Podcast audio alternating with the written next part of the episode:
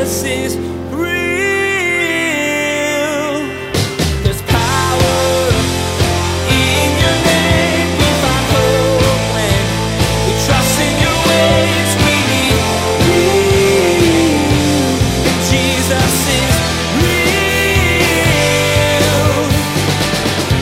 When we think about the decisions that we make in our lives, each one of us, every single moment of our lives, we stand at a crossroads.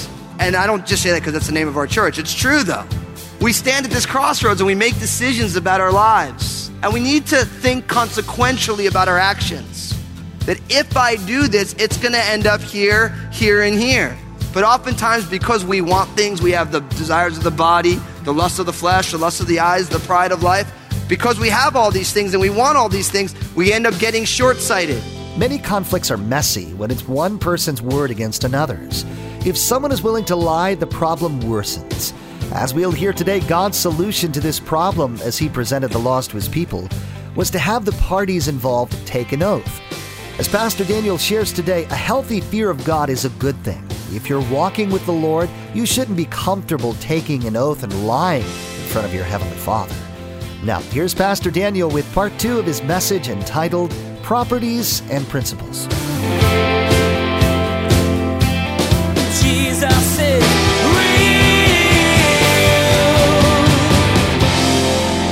A wealthy family in that culture would have just one ox. It was very strong animal, whereas a sheep, they, they're not good for as much. You can shear them, you can do some other things with them, but an ox was a very important part of an average family there. So it was even, it was considered even more valuable. In a lot of ways, we see this in our own penal system where if somebody takes something from somebody and, they end up losing their life for it, that is seen, seen as more detrimental to their life than maybe something a little bit less important. So it's the same kind of a concept, but it is a restitution style. So if you intentionally steal from somebody, you steal their ox, and you either sell it or you slaughter it and eat it for food, you owe five oxen. You can imagine if you stole an ox, it's probably because you don't have one. If you have to make restitution for five oxen, then you're going to have to work for that. You see how that goes? Same thing. If you're stealing a sheep and you don't have any sheep, you need to restore four sheep, fourfold restoration. You're going to have to go to work for it. Now, what does all this teach us? As a quick aside, is that crime don't pay. It just doesn't. And you know what? You, you bring that into the spiritual realm, and really what we have to remember is that sin isn't worth it either. Sin gives a false facade of fulfillment. It gives a false sense of enjoyment. The Bible's honest. It says that sin is pleasurable for a season, which means it is enjoyable in the near term, but in the long term, it ends up eating you from the inside out. It eats you alive. It hollows you out. And all of us in here on some level can resonate with that because we've all been there. You think, wow, that sounds really fun. And then you do it and it is fun until it's no longer fun. And so we have to realize that. That oftentimes in the heat of the moment, that sheep really looks good until you have to restore fourfold. And you're like, you know, I probably shouldn't even have messed with the sheep. The ox was, oh yeah, I really wanted an ox. Like, I really like that ox meat. You know, I make a little ox bud chili. Mm-mm. But then when you have to restore fivefold and you're working for the rest of your life to try and pay that debt back, you think to yourself, was it really worth it?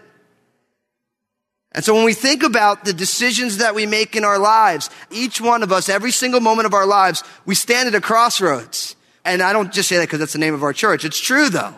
We stand at this crossroads and we make decisions about our lives. And we need to think consequentially about our actions. That if I do this, it's going to end up here, here, and here. But oftentimes, because we want things, we have the desires of the body, the lust of the flesh, the lust of the eyes, the pride of life. Because we have all these things and we want all these things, we end up getting short-sighted. We know that Adam and Eve, that tree looked great, but there was a lot of fruit that they could have eaten, and it was all good. They had liberty for all of it. But guess what they got when they ate the, the forbidden fruit? There was a severing in their relationship with each other, with God, and with themselves. And you know that if they would have known that before they did it, would they have done it? And if hindsight was 2020, right? So for us as Christians, as people who have received the grace of God and have the Spirit of God in us telling us a new way to live, we need to have foresight that's 2020. Crime doesn't pay. Sin doesn't pay. In the end of the day, the restitution will be worse than we want it to be. And the beauty is, is that because of the finished work of Jesus, no matter what we've done, we have forgiveness. And in the heat of the moment, God has given each one of us an escape route. That's what it says in 1 Corinthians chapter 10. That no temptation has overcome a person such as is common to all people and that in all ways God has given an escape route. So brother, sister, listen, in that moment of trial, of temptation, take the escape route. If you're here tonight and you've already taken the wrong way, repent. That's the biblical word for turning around and going back. There's no harm in saying, I went down the wrong path. I'm going to turn around and come back and I'm going to try and fix this. But what we, most of us do is we start getting down the road and we know that we're down a wrong road. And because we're so far down the road, we just keep going. And you know what ends that, know where that road ends in? A train wreck. It ends in a train wreck. So brother, sister, turn around. Think consequentially about what the implications of what we are doing are. If the person who was tempted to steal an ox were to think, well, if I get caught, and there's probably a good chance that I will, because everybody around here knows I ain't got an ox. When they see me with an ox, like, that ain't yours. We, we know that ox isn't yours. Right? Then I'm gonna have to restore fivefold. So when you think that way, it's not wrong, the fear of punishment to deter us from doing wrong. It's, that's not a wrong thing. That's actually quite logical. I do this with my kids all the time. I love my kids. They're so cute, but they're little sinners. They learned it from their mom. Now, let's be honest. Those of you who know my wife, we all know that's not true, right? we, we know that I weigh those scales a little bit harder on the, uh, on the rebellious side. But, but you know, it's like you sit down and you're like, now listen, if you, you know what's going to happen if you do that, right? And like, mm-hmm. you know, because we've taught them like, hey, if this, if this happens, then this is going to happen. We want our kids to realize that there are consequences for their actions. Right? I think that's a good way to raise a child. Say, listen, Mom and dad aren't gonna be able to fix everything. You gotta realize if you do that, it's, something bad's gonna happen. So I sit down and they start, I see, you can see it in their eyes, you know? Cause, you know, I'm a sinner too, so I can see the sinner look. You know, they're just, they're eyeing it up a little bit. You're like, ah, oh, I know what's going on here. I say, you know, I'll say, you know, it's my daughter say, Maranatha, should you be thinking about doing that? And she'll be like, you know, all cute with her little big tails, like, no. I'm like, but you're thinking about it, right? And she's just like, mm, yeah. And she's so cute, you know. And, and, but then you're just like, but if you do that, you know what's going to happen? Mm-hmm. Like, we better think about what you're going to do because there's going to be, every action has a reaction. And I would love to say that my perfect little cherubim get it all right, but we know how that goes sometimes. But we have to think consequentially about our lives. We have to think consequentially because guess what? If we make the wrong decisions, there are consequences for those decisions. But the way back is paved with grace by God. And I love that about the Lord. The Lord hasn't given up on you. He doesn't think that you're a lost cause. He knows exactly what's in you. Jesus knows what's, in each one of our hearts. He knows that we're but dust. He knows that we're prone to wander like a sheep. And he still loves us and he still comes for us and he still beckons us to respond to him and come back. So brother, sister, tonight, just come back to Jesus. Just respond to him by turning from the rebellion. Just return to him and he's just waiting for you. He's waiting for you with arms wide open, loving you that much. On the cross, he's saying, just, just come back. And no matter where you've been, no matter what you've done, he's still for you, not against you. When Jesus went on the cross, he already knew you were going to get involved in the stuff that you've been involved in. He knows that I'm going to be involved in the stuff that I've been involved in in my life. And he still came and he still died. And I think that's wild. I think God's grace is unbelievable that God would know all this with full knowledge and still say, yep, I'm going to still take that punishment because that's the kind of God I am. God rolls that way with an everlasting love for you and for me. I think that's amazing. So think consequentially.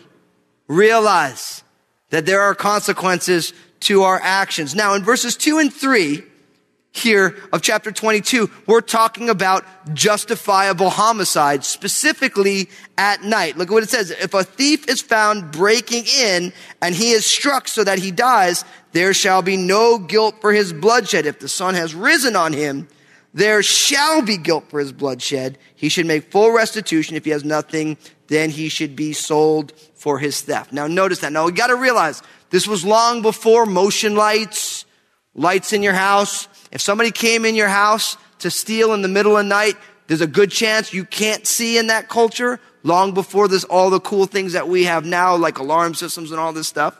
So there's a good chance that if someone breaks in your house, you might use justifiable force. And if that happens, if it's the middle of the night and you can't see, then you are not punished for that death. But if it happens in the daytime, according to verse three, when you can see and you know what's going on, then if you take a thief's life, then you're actually going to have to pay for that.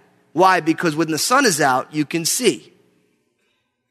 Now, of course, if they have a weapon, that's a whole different scenario. But if someone's just breaking in in the middle of the night, you can't see. In the daytime, you can see. And so you can't use excessive force. So there's a differentiation based on the decreased ability to be able to see at night. So that's why that sits the way that it does. In verse four, if the theft is certainly found alive in his hand, whether it is an ox or a donkey or sheep, he shall restore double. So again, we have this idea of restitution. Verse 5. If a man causes a field or vineyard to be grazed and lets loose his animal and it feeds in another man's field, he shall make restitution from the best of his own field and the best of his own vineyard. This speaks, of course, of damages due to neglect. So you can imagine if you had, like, it's like if you have a brand new sodded lawn and you invite me over and we bring over our three year old black lab named Molly,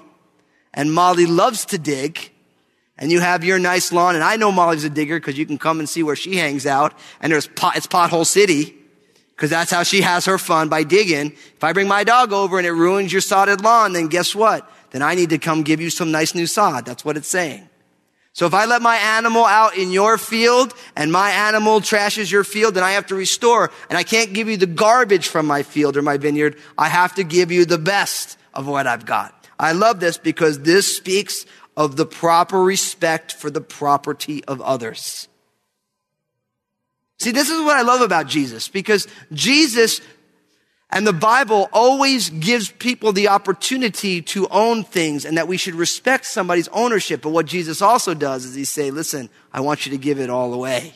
I want you to hold it with open hands. I have given it to you as a way of blessing. Now, when I say you have to give it all away, I don't believe that Jesus asks every single one of us to give everything away. I believe he asks all of us to hold it with open hands so that he can distribute it as he wants to which means it's really not ours and it never really was. 100% of it is of the Lord's. And the Lord will say, look, I want you to do this with that. I want you to do this with that. Hey, I want you to do this with that. And you can say, Lord, I kind of want to do this with that too. And the Lord might, might say is, yeah, you can do that too, but I want you to do this also with it. Cause it's all His. So God respects our right to property, but we also realize that because He's God, He gets to administer our property as He sees fit. Because we are not our own. And I think it's an interesting balance for us to find, to try and strike that balance between the two. Look at what happens in verse six. Again, damages due to neglect. If a fire breaks out and catches in thorns, so that stacked grain, standing grain, or a field is consumed, he who kindled the fire shall surely make restitution. So, in that day, if you're burning your, your trash, a fire breaks out and you started it and it trashes your neighbor's yard, then you got to go and take care of it for them. Because your neglect, your mistake ruined somebody else's property, you should make proper restitution for them. Now, verse 7. If a man delivers to his neighbor money or articles to keep, and it is stolen out of the man's house, if the thief is found, he shall pay double. If the thief is not found, then the master of the house shall be brought to the judges to see whether he has put his hand into his neighbor's goods. Now, you can imagine this scenario. Somebody lends something to you, right? So let's say, I'll give an example. I borrowed my neighbor's chainsaw the other day. Cause I'm from New Jersey. We don't really do chainsaws where I'm from. It's true. You know, at least where I was grew up, people didn't have saw. You know, my neighbor had a chainsaw and he lent it to me. Very kind of him so that I can, I can get some chainsawing going on. Is that even, is that even a word, chainsawing? Yeah, that's what I was doing. That was funny. Lynn was laughing at me. You know, and so I'm chainsawing. Now, if somebody breaks in my garage and steals the chainsaw, you can imagine the dilemma. Because it's really my neighbor's chainsaw, but I got robbed as well. So what happens in that type of a scenario? Notice what it says. If the thief is found, that thief should make restitution. Right? He shall pay double. So if he stole one chainsaw, the guy gets two chainsaws.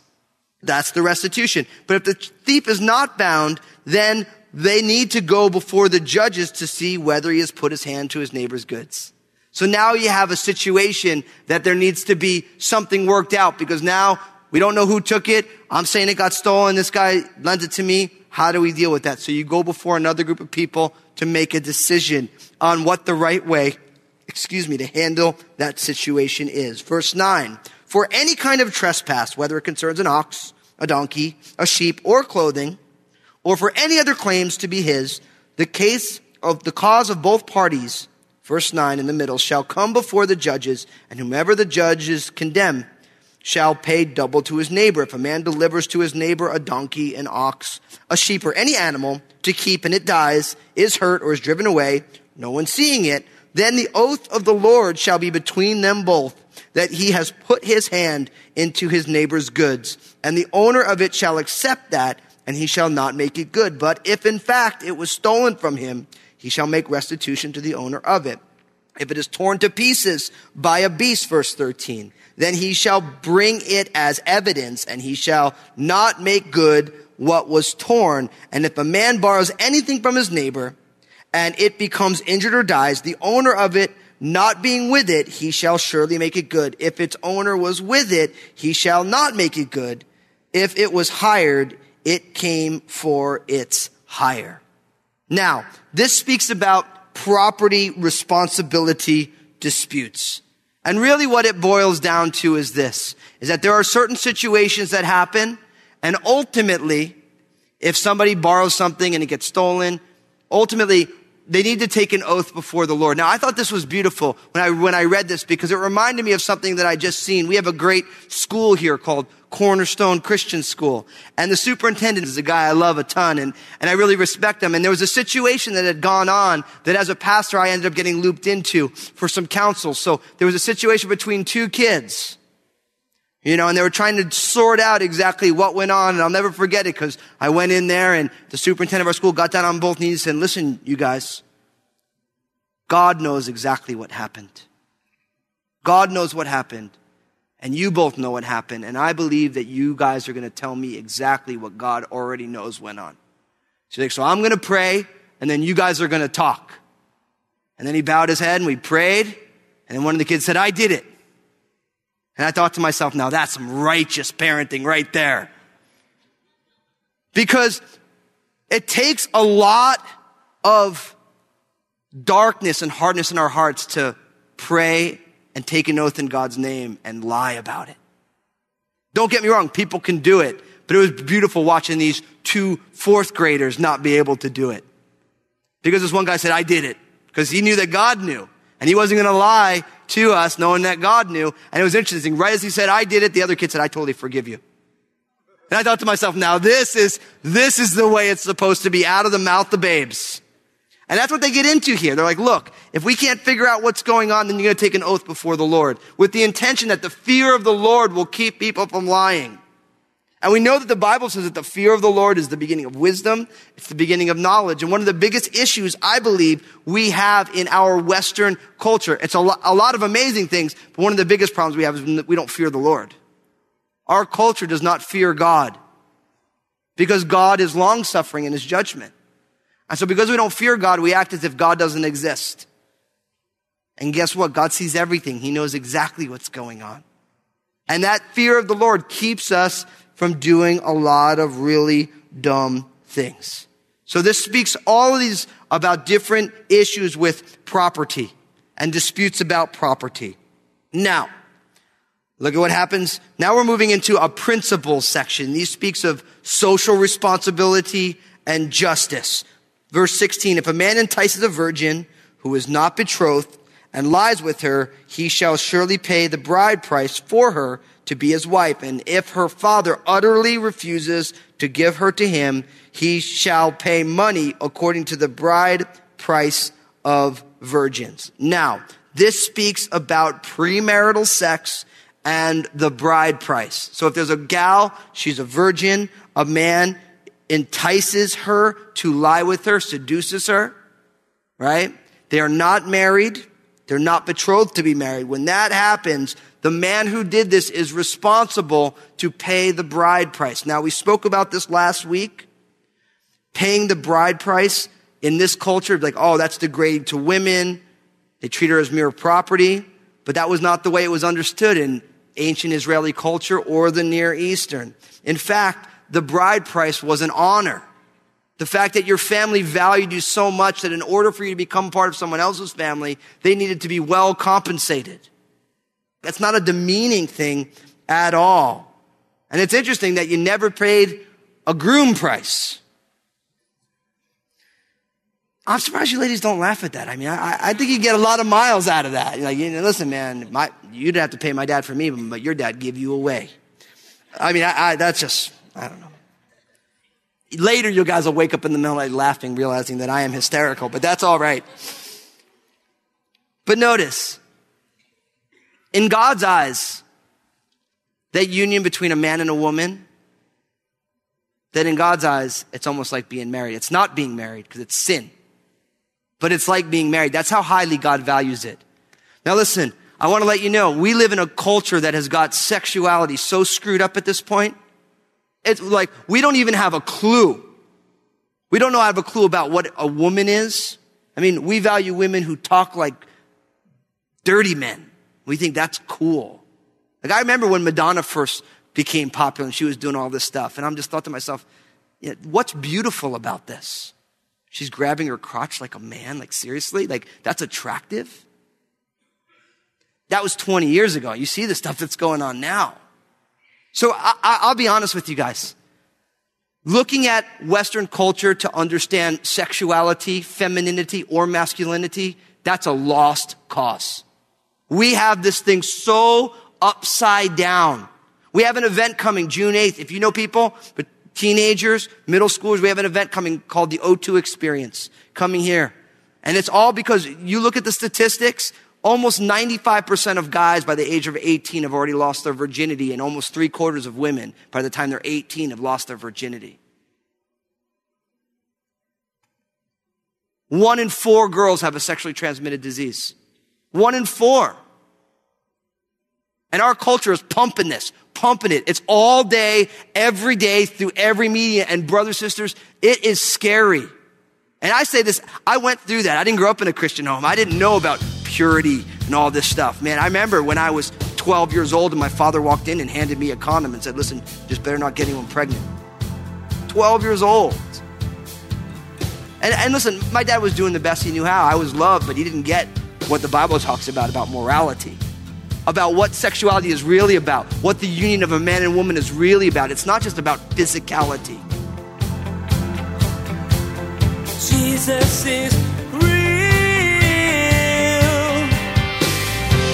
Today, Pastor Daniel addressed the consequences for wrong decisions and the grace available through Jesus. From the laws about animals to sexual responsibility, God took human nature into account when He gave the commands to protect and provide. God is doing some amazing things with Jesus is Real Radio. It's our vision to see Jesus is Real Radio on more radio stations worldwide and to help change lives across the globe. You can help see this vision come to life by sending a gift of any amount to 7708 Northeast 78th Street, Vancouver, Washington 98662. Again, to send a gift of any amount to Jesus is Real Radio, simply send your gift to 7708 Northeast 78th Street, Vancouver, Washington 98662. Jesus is Real Radio is the radio ministry of Daniel Fusco of Crossroads Community Church. The messages that you hear each day here on Jesus is Real Radio were produced from messages that Pastor Daniel shared on Sunday mornings and the midweek study. It's our prayer that this teaching from God's Word blessed and encouraged you in your walk with Jesus Christ. Place a marker in your Bibles and join us next time as Pastor Daniel addresses the issue of sexual purity as we hear about when God first gave the laws to his people we'll consider how our culture has drifted so far from God's way. Well, that's all the time we have for today's broadcast. On behalf of Pastor Daniel and the entire production team, we invite you to join us again for the next edition of Jesus is Real Radio.